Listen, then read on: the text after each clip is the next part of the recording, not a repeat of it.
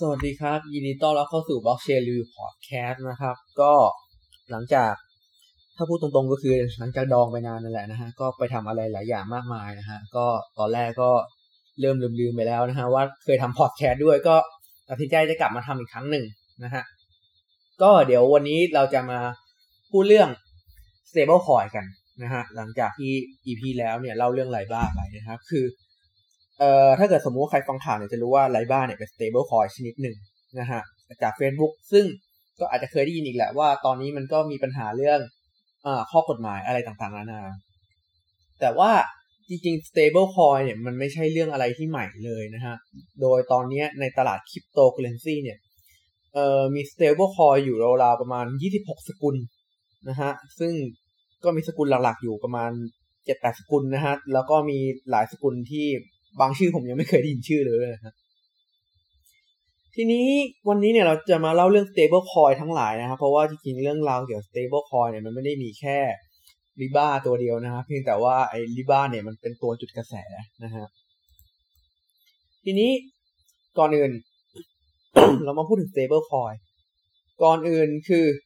stable coin เนี่ยมันเป็นแปลถ้าเกิดเราแปลตรงตัวคำว่า stable เนี่ยหมายความว่าเหรียญที่มีความมูลค่ามั่นคงใช่ไหมฮะ แต่ทีเนี้ยถ้าเกิดเราพูดถึงโลกความเป็นจริง มูลค่าของ stable coin เนี่ย มันไม่ได้มั่นคงเสมอไป เพราะว่า stable coin เนี่ยมันก็ต้องรองรับด้วยอะไรสักอย่าง แล้วก็มีมูลค่าฟิกอะไรสักอย่าง อย่างเช่น สมมติว่าเป็นดอลลาร์หรืออาจจะเป็นหยวนเป็น CNY หรืออาจจะเป็นไทยบาทก็ตาม ซึ่งเราก็ต้องอย่าลืมว่าไอ้เงินสกุลทั่วไปพวกนี้มันก็มีมูลค่าที่ผันผวนเหมือนกัน ดอลลาร์ก็มีความผันผวน เงินบาทก็มีความผันผวน จีนก็มีเงินของจีนหยวนก็มีความผันผวนเพียงแต่เราอาจจะไม่ค่อยรู้สึกกันนะฮะ เพราะฉะนั้นคาว่า stable coin เนี่ยจริงๆคาว่าเป็นอะไรที่ย้อนแย้งนิดนึงทีนี้คำถามถามว่าทำไม stable coin ถึงน่าสนใจใน EP ที่แล้วเนี่ย ผมอธิบายไปนิดนึงแล้วว่า อ่ามันจะทำให้อ่าระบบการเงินของเราดีขึ้น เพราะว่าอย่างที่ต้องอธิบายก่อนว่าเงินตาในรูปแบบทุกวันนี้มันเป็นรูปแบบของ physical ฟิสิกอล เป็นรูปแบบที่จับต้องได้ต่อให้เราใช้ e-banking โอนเงินกัน เวลาเราโอนเงินใน e-banking เนี่ยมันเป็นการเปลี่ยนเงินของมือคนหนึ่งไปสู่มืออีกคนหนึ่งเพราะฉะนั้นจริง ๆ มันมีเงินจริง ๆ รองรับอยู่ เงินจริง ๆ เนี่ยมันมีข้อจำกัดบางอย่างที่เอ่อไม่สามารถทำได้เลยในโลกดิจิตอลซึ่งคุณสมบัตินั้นคือการทำให้มันเป็นสิ่งที่เรียกว่าโปรแกรม able money หรือการเขียนโปรแกรมอะไรต่างๆ ลงไปบนเอ่อเงินที่เป็นดิจิตอลเนี่ยฮะเพราะฉะนั้น ถ้าเกิดสมมุติเราสร้าง stable coin ที่มีมูลค่าคงที่ได้ เราจะสามารถสร้างนวัตกรรมทางการเงิน ได้ค่อนข้างหลายอย่างนะครับ แล้วก็นี่จริงๆนี่ก็เป็นไม่ใช่แค่ stable coin นี่เป็นแนวคิดของเอ่อ cryptocurrency ด้วยแหละนะฮะทีนี้ก่อนอื่น เราเราจะมาลงลึกถึง stable coin แต่ละประเภทกัน ก่อนอื่นผมต้องขอทำความเข้าใจก่อนว่าในการสร้าง stable coin ขึ้นมาเนี่ย มันก็จะมีวิธีหลายอย่างที่ค่อนข้างแตกต่างกันไปนะฮะ ซึ่ง r i b a ก็ใช้ประเภทหนึ่งใช้วิธีหนึ่งเหมือนกัน ก่อนอื่นเรามาพูดถึงวิธีแรกนะครับ วิธีแรกนี่ก็คือวิธีที่เรียกชื่อว่า fiat collateral หรือพูดง่ายๆคือ การสร้าง stable coin โดยรองรับ stable coin นี้ด้วยเงิน fiat ซึ่งจริงๆ แนวคิดนี้เป็นแนวคิดเดียวกับของ Libra นะฮะหรือบางคนอาจจะว่า Libra ก็ตามมันเป็นแนวคิดที่ง่ายที่สุด แล้วก็มันเป็นแนวคิดพื้นฐานของสิ่งที่เรียกว่า IOU ด้วยนะครับ หรือ IOU เป็นการบอกว่าอ่าคล้ายๆกับ ถ้าเกิด IOU เนี่ย ถ้าเล่าไว้นุ่งในสมัยก่อนเนี่ย เวลาเขาแลกเปลี่ยนกันในสมัยก่อนเนี่ยเขาจะใช้ตั๋วทองคำเขาจะทองคำไปฝากแล้วเขาก็จะได้กระดาษใบหนึ่งซึ่งกระดาษใบนั้นคือ IOU ซึ่งแปลว่าอ่าคุณติดทองคำผม เอ่อหนึ่งแท่งอะไรก็ว่าไปนะฮะ ซึ่งระบบเฟียสคอลเล t ทอลเนี่ยคือการนำเงิน fiat เนี่ยไปฝากที่ใครสักคนหนึ่งฮะโดยที่คนคนนั้นเนี่ยก็ออกเหรียญ stable coin โดยอ้างอิงกับสินทรัพย์ที่รองรับนะฮะซึ่งอย่างที่เล่าไปว่าลิบ้าใช้วิธีนี้ ซึ่งข้อดีของวิธีนี้คือเป็นวิธีที่ง่าย ง่ายมาก คือเราไม่ต้องมีระบบอะไรซับซ้อนเลย เราแค่หาเงินให้ได้ที่เราอยากออก stable coin เงินมากองไว้ให้คนนึงดูแลตรวจสอบ ซึ่งข้อดีคือมันง่าย แต่ข้อเสียที่ร้ายแรงคือ เอ่อมันเป็นจุดอ่อน การเป็นตัวการมีตัวกลางเนี่ยเป็นจุดอ่อน ในแง่ของข้อกฎหมาย อย่างสมมติว่าอย่างเช่นไลบ้าอย่างที่เราเคยเจอ เราจะพบว่าคริปโตเคอเรนซีอื่นๆอย่างบิตคอยเนี่ยไม่เคยเจอปัญหาเดียวกับที่ลิบราเจอเลยนะฮะแต่เพราะว่าพอมันเป็นระบบตัวกลางขึ้นมาเนี่ย เพราะว่าตัวกลางที่ว่านั่นก็คือ Libra Association พยายามจะสร้าง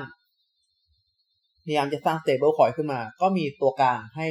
มีปัญหาด้านกฎหมายนะฮะแล้วก็ถ้าเกิดสมมุติว่าอีกปัญหาหนึ่งก็คือ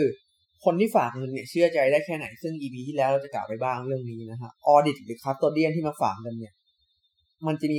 ความน่าเชื่อถือแค่ไหน ต้องมีความโปร่งใสแค่ไหนนะฮะเพราะว่าไอ้เงินเรื่องเงินทุนพวกนี้พอเป็นเรื่องเกี่ยวกับเงินมันเป็นเรื่องที่ค่อนข้างละเอียดและอ่อนไหวมากนะครับ ทีนี้ปัญหาอีกอย่างหนึ่งคือ ระบบ fiat collateral เนี่ยมันเป็นรูปแบบที่ทำง่ายก็จริง แต่ว่ายิ่งมันมีมูลค่ามากเท่าไหร่มันจะยิ่งมีปัญหา คือการที่เราเอาทรัพย์สินจำนวนหนึ่งเนี่ยมาออกเหรียญ stable coin เนี่ยถ้าเกิดสมมติมันเป็นเงินจำนวนเล็กๆเนี่ยอาจจะไม่มีปัญหาอะไรบ้างแต่เมื่อเงินจำนวนนั้นอะมันใหญ่โตขึ้นใหญ่โตขึ้นเรื่อยๆ มันก็เลยต้องอะได้รับการออดิตการดูแลที่เพิ่มมากขึ้นและต้นทุนมันก็จะสูงขึ้น จะเรียกว่าวิธีนี้เนี่ยเป็นวิธีที่เอ่อใช้ต้นทุนค่อนข้างสูงก็ได้นะฮะแต่ว่ามันค่อนข้างง่าย นะฮะก่อนอื่นเรามาพูดถึงเหรียญ Fiat Collateral ที่จะเรียกได้ว่ามีมูลค่ามากที่สุดในปัจจุบันนะฮะแน่นอนว่า ไม่ใช่ริบ้านะหลายคนอาจจะมีคนเข้าใจว่าเป็นริบ้าจริงๆไม่ใช่ จริง ๆ มันคือเหรียญ USDT หรือมีชื่อเรียกว่าตีเตอร์นะฮะโดย USDT เนี่ยเป็น stable coin ที่มีมูลค่าอันดับหนึ่งของตลาดคริปโตเลย โดยมีมูลค่า market cap อยู่ที่ เอ่อ 4.1 พันล้านเหรียญสหรัฐนะฮะผมดูวอลลุ่มวันนี้ วอลลุ่มวันนี้อยู่ที่ประมาณ 21,000 ล้านดอลลาร์สหรัฐนะฮะ มีวอลลุ่มเป็นอันดับหนึ่งนะฮะ ซึ่งอย่างที่เรารู้ว่า เอ่อ Tether เนี่ย มีปัญหามากมายในด้านกฎหมายนะฮะ แล้วก็ด้าน audit ทุกวันนี้รู้สึกว่าบริษัทที่ audit Tether เนี่ยก็ยังไม่รับความน่าเชื่อถือมากเท่าไหร่เลย มันก็เลยมีข้อคอรหาบ่อยๆนะครับว่า Tether เนี่ย มีเงินที่ reserve ไว้จริง ๆ หรือเปล่านะฮะเพราะฉะนั้น Tether ก็เลยประสบปัญหาเรื่องความน่าเชื่อถือในสายตาผู้คนจำนวนมากอย่างที่ผมบอก พอเงินมันเริ่มเยอะปัญหามันก็ยิ่งเยอะนะฮะถ้าเกิดสมมติเงินมันน้อยเนี่ยปัญหามันก็จะน้อยนะครับ ในระบบนี้ ซึ่งทีนี้สิ่งที่ Tether ทำคือเอาเงินมาวาง เอาสินทรัพย์หลาย ๆ อย่างมาวาง แล้วก็ตั้งชื่อเป็น Tether reserve แล้วก็ออกเงินมานะครับจำนวนมหาศาล แต่ทีนี้เนี่ยมันก็มีเหรียญ fiat collateral อีกอีกประเภทหนึ่ง ไม่ใช่ไม่ใช่ใช้คำว่าอีกประเภทหนึ่งอีกแบบหนึ่งดีกว่านะที่มีแนวคิดที่ดีกว่า USDT นิดนึง เป็นเหรียญที่ชื่อว่า TUSD นะฮะคือเป็นระบบเดียวกันเลย เป็นการวางเงินแล้วก็สร้างเหรียญออกมาเหมือนกัน เพียงแต่ว่าเงินที่ TUSDT issue ออกมาเนี่ยจะทำผ่านระบบ Smart Contract เงินที่สำรองเอาไว้เนี่ยจะถูกเก็บโดยธนาคาร หรือบริษัทต่าง ๆ หรือคัสโตดีที่น่าเชื่อถือต่างจากบริษัทตีเตอร์ที่จะเก็บที่บริษัท Tether อย่างเดียวพูดง่ายๆคือมันถูกเก็บไว้ที่ธนาคารทั้งหลาย เพราะฉะนั้นเวลาทีนี้ถ้าเกิดสมมุติว่ามีคนอยากสร้างเหรียญ Tether หรือยาอยากเอา Tether ไปใช้ ก็ให้ส่งคำร้องผ่านธนาคารเหล่านั้น แล้วธนาคารเหล่านั้นอะก็จะส่งสัญญาณบอก smart contract ให้ผลิตเหรียญออกมา แล้วถ้าเกิดคนเอาเงินไปคืน TUSD ก็จะถูกทำลายไป ก็มันจะดูดีขึ้นนิดนึงนะฮะแต่ก็มันยังมีตัวกลางอยู่ ซึ่งเป็นเอ่อธนาคารหลายๆแห่งนะฮะซึ่ง True USD เนี่ยเอ่อมีมูลค่าเป็นอันดับสามอ่าของตลาด มีมูลค่าอยู่ที่ร้อยเก้าสิบเอ็ดล้านดอลลาร์สหรัฐ แล้วก็มีวอลลุ่มอยู่ประมาณเอ่อ ห้าร้อยร้อยเก้าสิบเอ็ดล้านดอลลาร์อ่าใช่ร้อยเก้าสิบเอ็ดล้านดอลลาร์สหรัฐนะฮะเอ้ไม่ใช่เป็น market cap มูลค่าทางการตลาดนะครับ นี่คือ TUSD ทีนี้ ไปต่อ ทีนี้เนี่ย เหรียญที่ของ เอ่อ เป็น Fiat Collateral เนี่ย จะมีเหรียญที่น่าสนใจอยู่อีกประมาณสองเหรียญ นั่นคือ Gemini กับ p a s o k นะฮะจริงๆ p a s o k เนี่ยมีมีมีรองรับด้วยโกด้วยเป็นพาเป็นเหรียญที่รองรับกับทองคำนะฮะ Gemini เนี่ยเอ่อถูกสร้างโดยฝาแฝด Winklevoss นะครับ แล้วก็ อย่างที่รู้กันถ้าเกิดใครดู Social Network จะรู้ว่าเขาเป็นคู่แข่งกับ Mark Zuckerberg นะฮะในตอนนั้นแล้วฮะแล้วก็มาเป็นคู่แข่งกันในตอนนี้อีกนะฮะสิ่งที่ Gemini กับ Paxos น่าน่าสนใจเนี่ยคือ มันเป็นเหรียญ stable coin สองเหรียญแรกที่ได้รับการรับรองโดย NYDFS นะครับ ซึ่งเป็นหน่วยงานที่มีที่คอยดูแลกำกับเรื่องนี้จากรัฐบาลอเมริกาอย่างถูกต้องเลย นี่คือส่วนที่มันน่าสนใจ แต่อย่างไรก็ตามเนี่ย มูลค่าทางการตลาด มันไม่ค่อยได้เยอะ ไม่ค่อยเยอะเท่าไหร่นะฮะ มันไม่ค่อยเยอะเลย โดยจะมีดอลลาร์เนี่ยอยู่ที่เอออยู่อันดับเจ็ดมี Market Cap อยู่ที่แปดจุดสามล้านดอลลาร์ เท่านั้นเอง นะฮะไม่ค่อยเยอะ น้อยมากนะฮะแล้วไหนไปดูพาซ็อกสิพาซ็อกพาซ็อกเอผมหาข้อมูลพาซ็อกไม่เจอฮะ เดี๋ยวขอข้ามไปก่อนแล้วกันนะฮะ โอเค ต่อ โอเคไลบ้าอ่าลิบ้า ไลบ้าผมผมจะอ่านถ้าอ่านสองอย่างเพราะมันอ่านได้ทั้งไลบ้าแล้วก็ลิบ้านะครับ ต้องขอโทษด้วย ก็ลิบ้าเนี่ยก็เป็น stable coin ถึงแม้ปัจจุบันจะไม่ยังไม่มีการเปิดตัวออกมาครับแต่จากข้อมูลที่เปิดเผยออกมา มันจะถูกรองรับด้วย basket of currency ที่ผมอธิบายไปในตอนที่แล้วนะครับ ถ้าเกิดใครอยากฟังละเอียดละเอียดก็ไปฟังในตอนที่แล้วเอาแล้วกันนะครับ ต่อไปเป็นสิ่งที่เรียกว่า commodity collateral commodity หมายถึงสินค้าโภคภัณฑ์ ซึ่งสินค้าโภคภัณฑ์เนี่ยจริง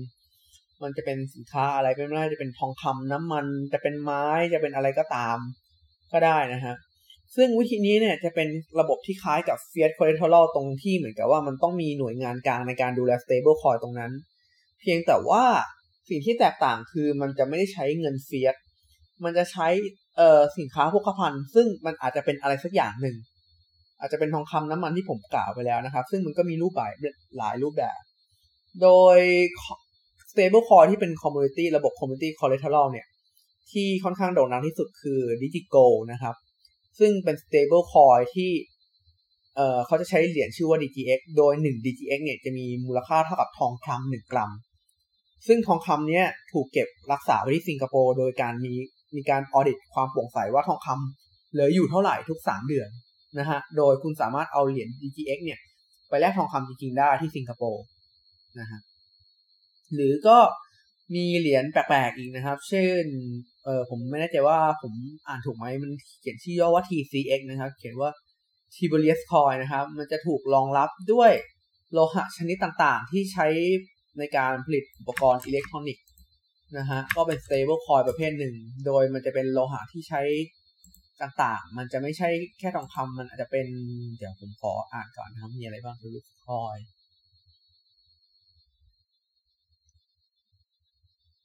อืมเหรียญที่ใช้ในอุตสาหกรรมต่างๆสักครู่นะครับ อ่านี่ มี copper เอ่อมีอลูมิเนียม มีนิกเกิลอ่ามี gold ด้วยนิดหน่อยนะครับ มีแล้วก็มีบัตเทอร์นลแล้วก็มี cobalt ด้วยนะครับ จะเป็นหลายๆ โลหะนะฮะรองรับเป็นมูลค่าของเหรียญเหรียญหนึ่งนะครับแล้วก็อย่างสุดท้ายก็จะอย่างจริง ๆ เหรียญปิโตของ เอ่อผมไม่แน่ใจว่าประเทศอะไร เหรียญปิโตของถ้าจำไม่ผิดน่าจะเวเนซุเอลาที่พยายามออกมาคงค่ากับน้ำมัน ลักษณะแบบนั้นก็จะเป็น community collateral เหมือนกันนะฮะ แล้วก็มีอีกเหรียญหนึ่ง ก็อันนี้เป็นเหรียญของคนไทยเป็นโปรเจกต์ที่เปิดตัวออกมาบ้างแล้วนะครับ แต่ก็ยังไม่โปรโมทเต็มที่ชื่อเหรียญออมโทเค็นโดยมีแนวคิดว่าจะสร้าง stable coin ที่รองรับกับสลากออมทรัพย์นะฮะ เพราะฉะนั้นเหมือนกับว่าถ้าเกิดสมมติใครถือ เนี่ยมูลค่ามันจะเท่ากับตลาดออมทรัพย์ แล้วก็มีถูกสิทธิ์ถูกรางวัลออมทรัพย์นะครับ ถ้าเกิดใครสนใจก็ไปเปิดได้นะครับ ในเพจออมแพลตฟอร์มใน Facebook นะฮะโอเค ไปกันต่อนะฮะ ทีนี้ เรามาถึงเหรียญที่เป็นรูปแบบที่ชื่อว่า crypto collateral ละซึ่งเหรียญที่เป็นรูปแบบ crypto collateral เนี่ยจะพูดได้เราสามารถพูดได้ว่ามันเป็นเหรียญที่มีลักษณะเป็นรูปแบบของมีความเป็น decentralized นะฮะเหรียญก่อนหน้านี้ที่เราพูดถึงอย่าง fiat collateral หรือว่า commodity collateral เนี่ยมันจะมีตัวกลางในการตรวจสอบ แต่ crypto collateral เนี่ยมันจะเป็น ตัวกลาง มันจะไม่มีตัวกลางครับ มันจะถูกบริหารโดยคนหลายๆคนนะครับโดยหลักการของ crypto collateral เนี่ยมันจะใช้ระบบคริปโต มันจะใช้เหรียญคริปโตร้อยเปอร์เซ็นเลยนะฮะในการรองรับในการรองรับมูลค่าของ stable coin ตัวนั้น แล้วก็ทำงานทุกอย่างผ่าน smart contract ผ่านบล็อกเชนและนั่นหมายความว่ามันเป็นระบบที่มีความน่าเชื่อถือโดยไม่ต้องมีการมีตัวกลางเลยนะฮะโดยเหรียญที่ค่อนข้างมีชื่อเสียงที่สุด จะเป็น DAI นะฮะจากแพลตฟอร์ม MakerDAO นะครับ ที่ทำงานอยู่บน Ethereum โดยวิธีการทำงานของ DAI เนี่ยคือ ผู้ใช้งานเนี่ยจะต้องใช้เหรียญ ERC token นะฮะ ซึ่งส่วนใหญ่ก็จะเป็นอีเทอร์มาค้ำประกัน เพื่อถอนเหรียญ DAI ที่มีมูลค่าคงที่นะครับ โดยตัวอย่างเช่นตามระบบที่เขา MakerDAO เขาบอกไว้เนี่ยคุณต้องฝากอีเทอร์ไว้เป็น ประมาณอัตราส่วน150%ของเงินที่จะฝาก ของเงินที่ต้องการใช้ สมมุติว่าคุณต้องการใช้ร้อยดอลลาร์คุณต้องฝากอีเทอร์ที่มีมูลค่า150ดอลลาร์เพราะว่าอีเทอร์เนี่ยมันมีโอกาสผันผวนได้นะฮะทีนี้สมมุติว่าถ้าเกิดอีเทอร์นั้นน่ะมันมีมูลค่าขึ้นลงจะเกิดอะไรขึ้น ถ้าเกิดสมมุติว่าอีเทอร์นั้นน่ะมีมูลค่าขึ้นลง สมมุติถ้าเกิดอีเทอร์นั้น มีมูลค่าลง สมมติมีถ้าอีเทอร์มีมูลค่าลงนะ ก็เท่ากับว่ามูลค่า stable coin เราควรจะลดลงใช่ไหมฮะ แต่ว่าเพราะว่าเราฝากอีเทอร์ไว้เป็นจำนวนมากกว่าปกติ เพราะฉะนั้นมันจะไม่มีปัญหาในจุดนี้ แต่ถ้าเกิดสมมุติมันลดลงมากถึงจุดจุดหนึ่งจริง ๆ สิ่งที่ระบบทำคือ ระบบนะจะเอาอีเทอร์นั้นไปขาย ซึ่งถ้าในใดเนี่ยจะอยู่ที่อัตราส่วนต่ำกว่าสามส่วนสี่พูดง่ายคือถ้าเกิดคิดว่าเราฝากร้อยห้าสิบเนี่ย เอ่อสามในสี่ของห้าร้อย มันจะประมาณ เอ่อร้อยร้อยเท่าไหร่วะหารสี่ห้าสิบสิบร้อยเป็นร้อยสิบสองจุดห้าถ้ามันถึงร้อยสิบสองจุดห้าเมื่อไหร่เนี่ย มันจะเอาอีเทอร์ ที่เราฝากไว้เป็นเงินค้ำประกันส่วนหนึ่งเนี่ยเอาไปขาย เอาไปขายเลยเพื่อเหมือนกับว่าให้ได้ส่วนต่าง ที่คิดเป็นดอลลาร์ตรงนั้นคืนมานะฮะแล้วทีนี้เนี่ย เพราะฉะนั้นเนี่ยด้วยทุกอย่าง มันทำงานผ่านระบบบล็อกเชนนะฮะเพราะฉะนั้นมันก็เลยเป็นระบบที่ไม่มีตัวกลาง สมมุติว่าเกิดมีปัญหาว่ามีคนผลิตใดขึ้นมาเยอะเกินไป แล้วมีคนเอาไปเออเก่งกำไรกันนะฮะจะทำให้ไดเฟอร์สิ่งที่เกิดขึ้นคือแพลตฟอร์มเนี่ยก็จะทำการเพิ่มดอกเบี้ย โดยคนที่ตัดสินใจเพิ่มดอกเบี้ยเนี่ยคือ จะเป็นคนที่ถือเหรียญ MKR ซึ่งเป็นเหรียญสำหรับการควบคุมใดอีกทีหนึ่งซึ่งมันเป็นระบบดิจิทัลไลซ์เพราะใครจะถือเหรียญนี้ก็ได้แค่มีตังไปซื้อนะฮะแล้วก็โหวตกันว่าเออเหรียญเนี้ย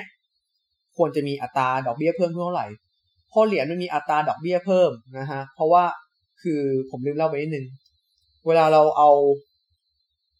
อีเทอร์ไปค้ำประกัน แล้วพอตอนที่เราจะเอา DAI ไปคืน แล้วก็ถอนอีเทอร์ออกมาเนี่ยต้องเสียดอกเบี้ยด้วยนะครับเป็น MKR ซึ่งอัตราดอกเบี้ยนี้จะถูกกำหนดโดยคนที่ถือ MKR ทีนี้ถ้าเกิดสมมติเหรียญมันมีเยอะๆจนเหรียญมันเฟ้อเขาจะตัดสินใจเพิ่มดอกเบี้ยเพิ่มดอกเบี้ยเพื่อทำให้คนที่ถือเหรียญ DAI เนี่ยอยากเอา DAI มาคืน เพื่อแลกอีเทอร์กลับไปเพื่อเป็นการลด supply ของ DAI แต่ถ้าเกิดสมมุติว่าเหรียญ DAI มีน้อยเขาก็จะทำการลดดอกเบี้ยตรงนี้นะฮะเพื่อให้มีคนสามารถฝากถอน DAI ออกไปใช้ได้มากขึ้นนะฮะโดยดอกเบี้ยมันจะมีตั้งแต่ 0.5 ไปจนถึง 19.5 เลย นะฮะซึ่ง DAI เนี่ยเป็นเหรียญที่สามารถพูดตรงๆว่าคอนเซปต์ดี เพราะทำงานอย่างไม่มีตัวกลาง แต่ข้อเสียที่เป็นข้อเสียหลักของมันเลยก็คือ มูลค่าของมันไม่ได้เยอะ มูลค่าของมัน Market Cap ของมันตอนนี้อยู่ที่ 85 ล้านดอลลาร์สหรัฐ ซึ่งน้อยเรียกด้วยว่าน้อยมากๆ จะเรียกว่าไม่ค่อยมี volume ก็ได้นะฮะ แล้วปัญหาอีกอย่างหนึ่งคือ การที่จะสร้าง DAI ขึ้นมาเนี่ยมันต้องเอาเหรียญคริปโตเคอเรนซีมาวางใช่ไหมฮะนั่นหมายความว่า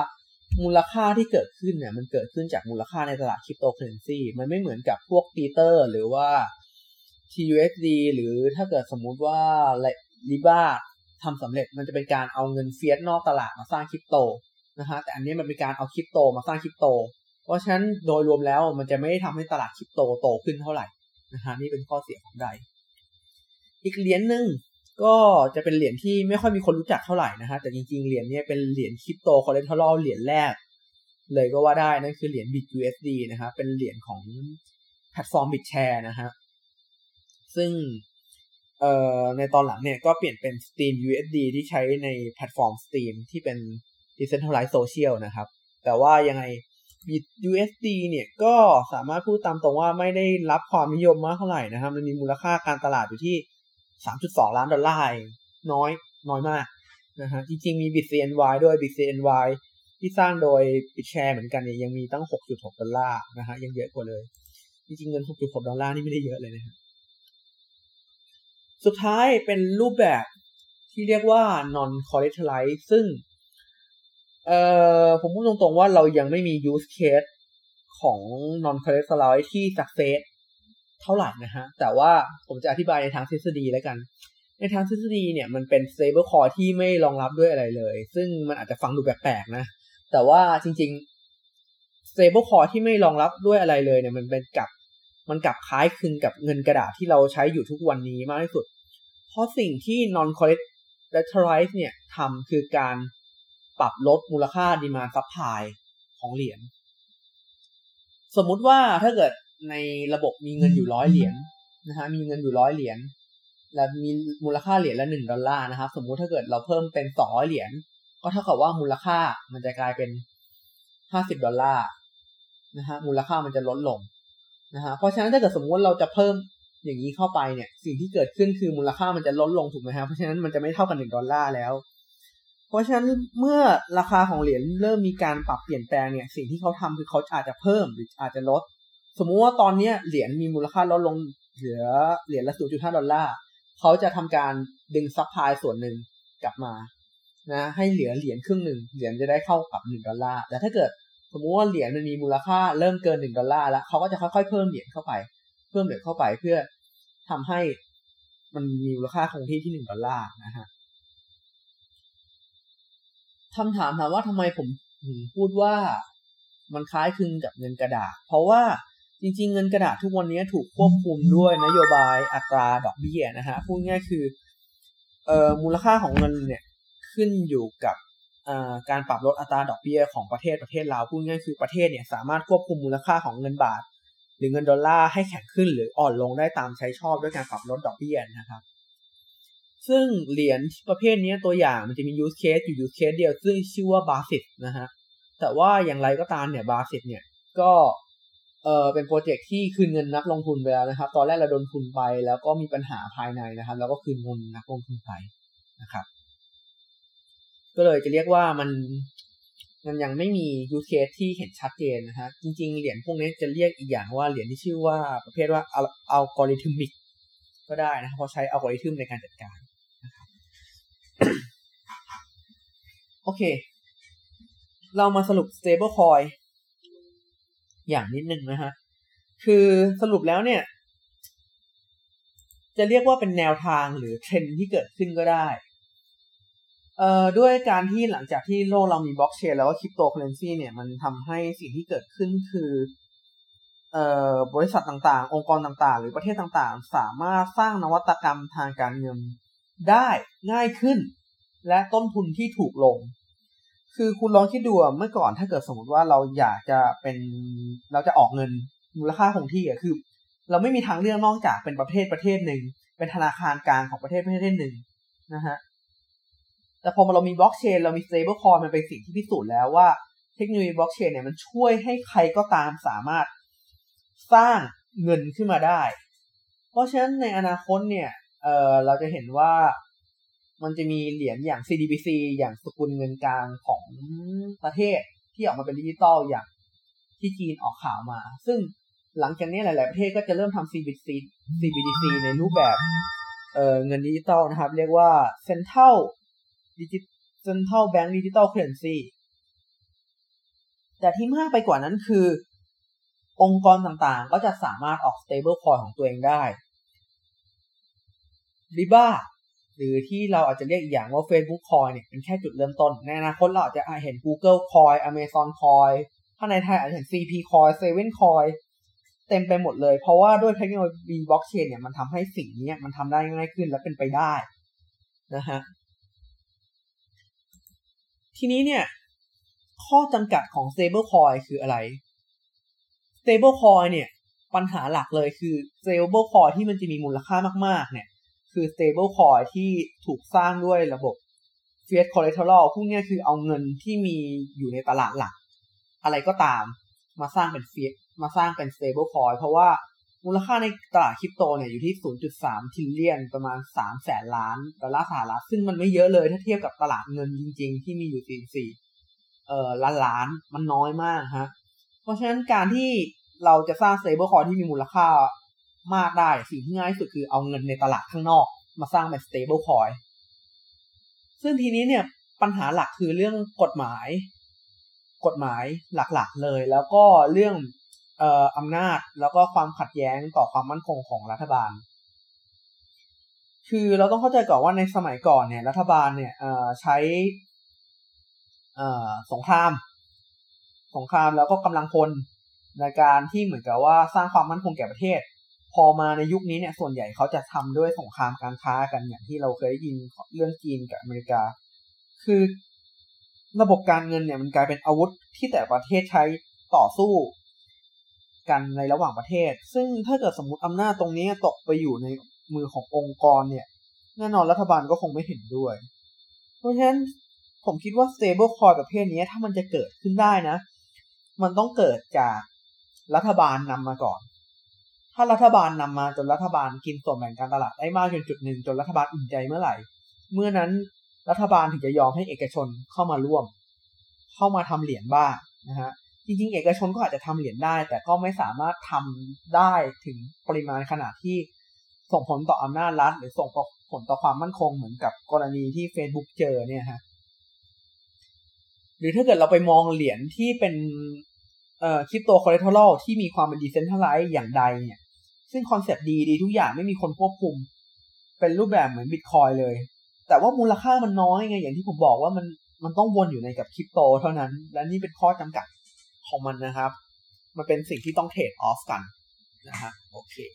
ก็เราเรียน stablecoin แบบยาวๆหน่อยจริงๆ ผมเขียนบทความไว้แล้วนะครับ เขียนบทความไว้เป็นเดือนแล้ว ถ้าเกิดใครอยากอ่านเต็มๆก็ไปอ่านใน Blockchain Review ได้นะครับ ก็ยังไงเดี๋ยว Blockchain Review Podcast สำหรับวันนี้ก็ ลากันไปก่อนนะครับ เดี๋ยวสำหรับตอนหน้า ผมคิดว่าผมจะพูดเรื่อง เอ่อกรณีเรื่องแชร์ลูกโซ่กับเงินดิจิตอลนะฮะเพราะว่าผมเพิ่งพบว่ามีคนโดนหลอกกับวงการนี้เยอะมากกว่าที่ผมคิดไว้เยอะเลยนะครับ ก็เดี๋ยวจะมาเล่าให้ฟังในเชิงรายละเอียดกันนะครับ ในวันนี้ลาไปก่อนครับ สวัสดีครับ